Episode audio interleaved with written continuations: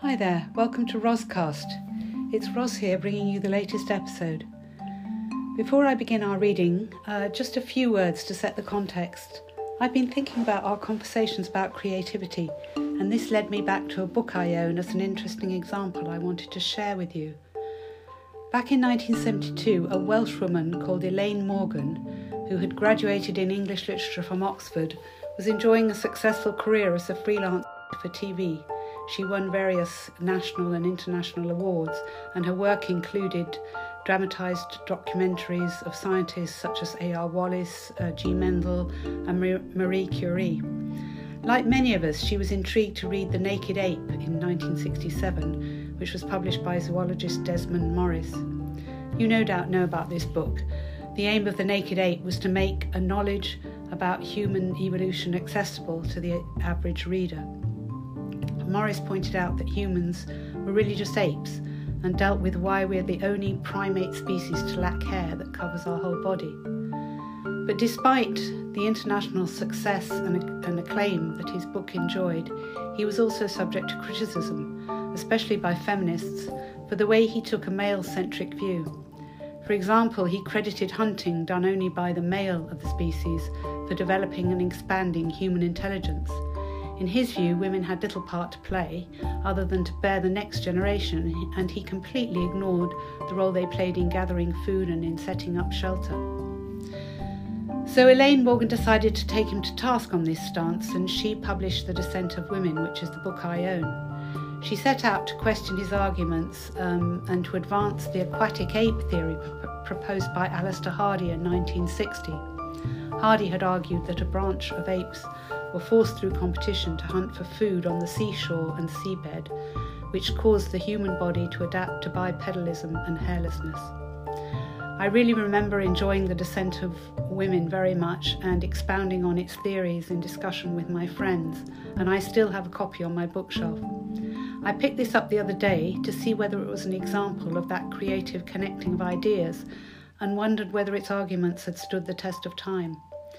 I was intrigued to see that it had been written about as recently as 2021 by an online magazine for the history and popular culture of science called Lady Science, which publishes a variety of voices and work on women and gender across the sciences. More on this publication later. Now I'm going to read you the article from Lady Science on Elaine Morgan's The Descent of Women.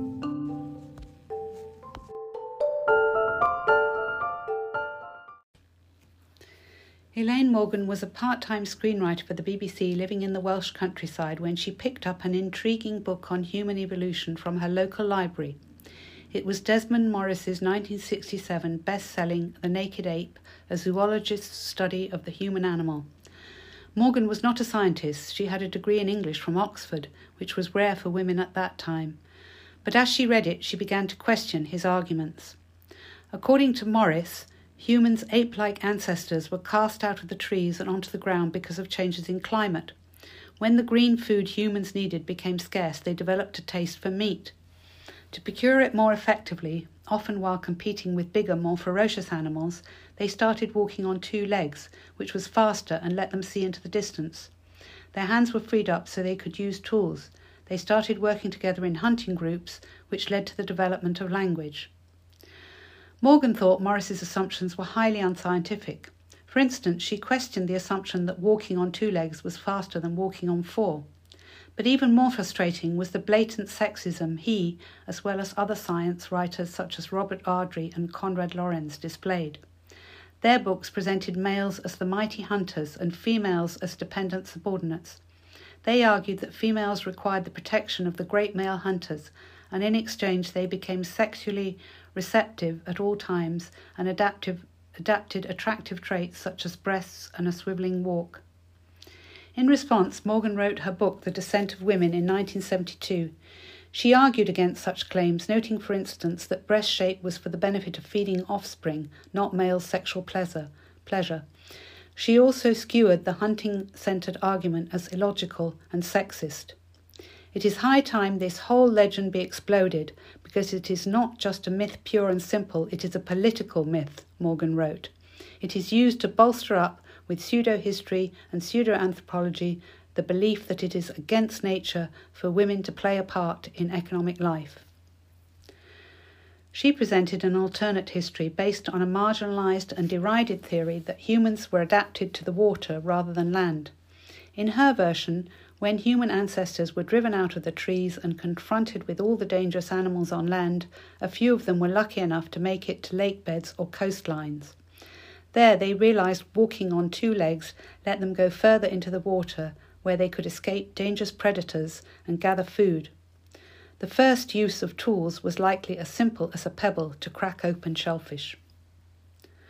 The females in this setting could support themselves easily even while caring for infants. Morgan said that it wasn't until after our early human ancestors had gone through this watery phase that they became equipped with a two legged stance and the ability to use more complicated tools that allowed them to eventually adapt to a more terrestrial life. The Descent of Women became a bestseller in the US and her criticisms of the biases present in the books like Morris's resonated with people.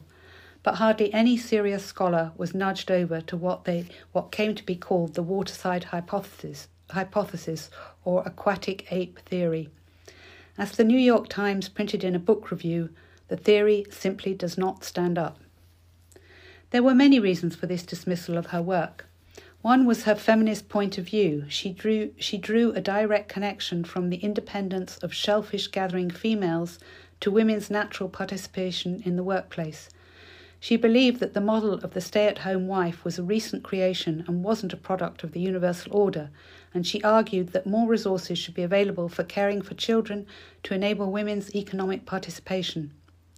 Some newspapers said that true scientific theory couldn't come from a place that was inherently biased. Others criticised her sardonic prose, which made her seem unserious, and others said she was engaging in poorly evidenced science. Understanding the reception of Morgan's work requires taking a step back. The hunting focused ver- versions of humankind's evolution used more widely accepted scientific evidence to make their arguments, though they de emphasized the level of debate happening in cultural anthropology, primatology, and fossil research. Because they were so widely read, however, they became a dominant narrative that even influenced scientists. So when Morgan questioned these theories of evolution and employed evidence from a variety of disciplines, not all pure scientific fields, to support her arguments, many scientists pushed back.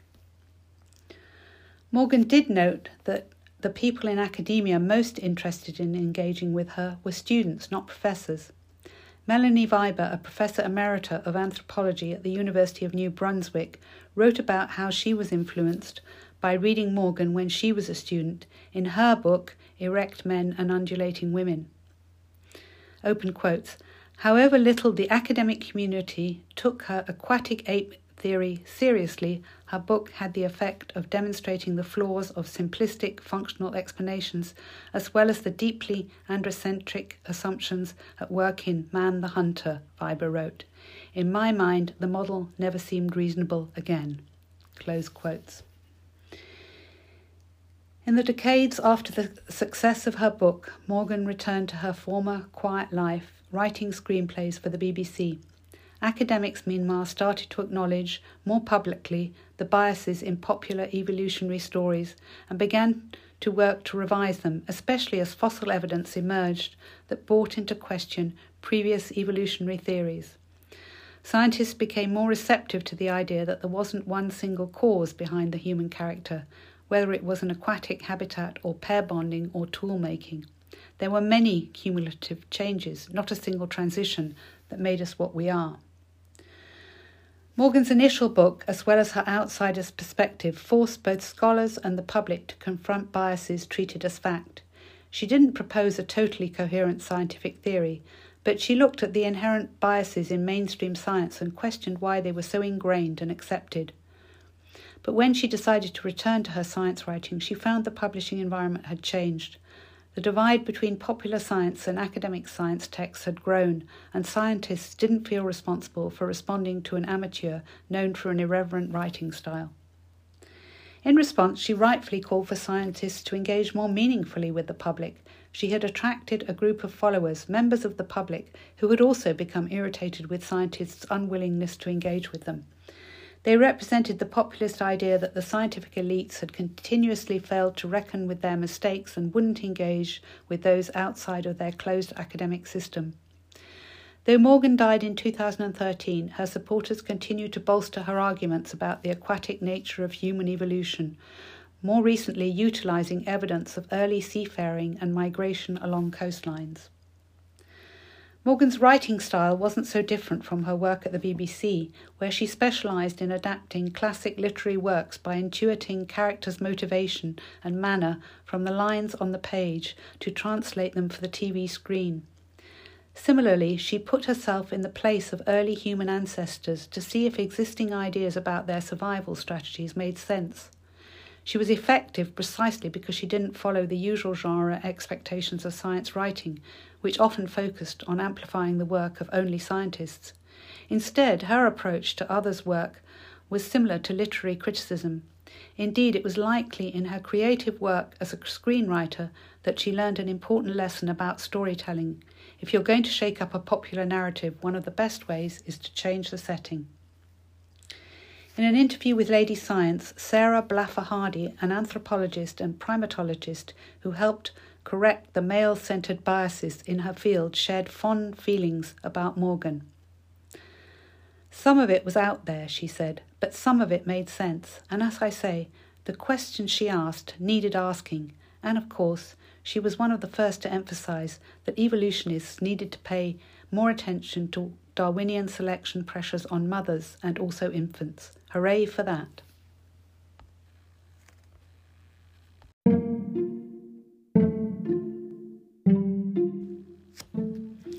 So, as mentioned in the article, Elaine Morgan went on to drop the feminist criticism stance, perhaps wanting to present a more neutral approach which might be taken more seriously by the academic world.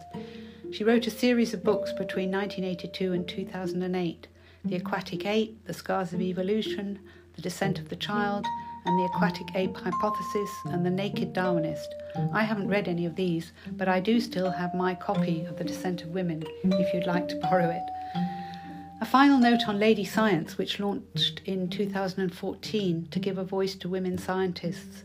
After establishing an extensive and appreciative readership over seven years, they were forced to close only last year for lack of funding. I'll send a link to the reasons for this, and from there you can explore some of their content, all archived and still accessible through their site um, including the article I read, and also uh, the rather intriguing reasons why they chose the name Lady Science.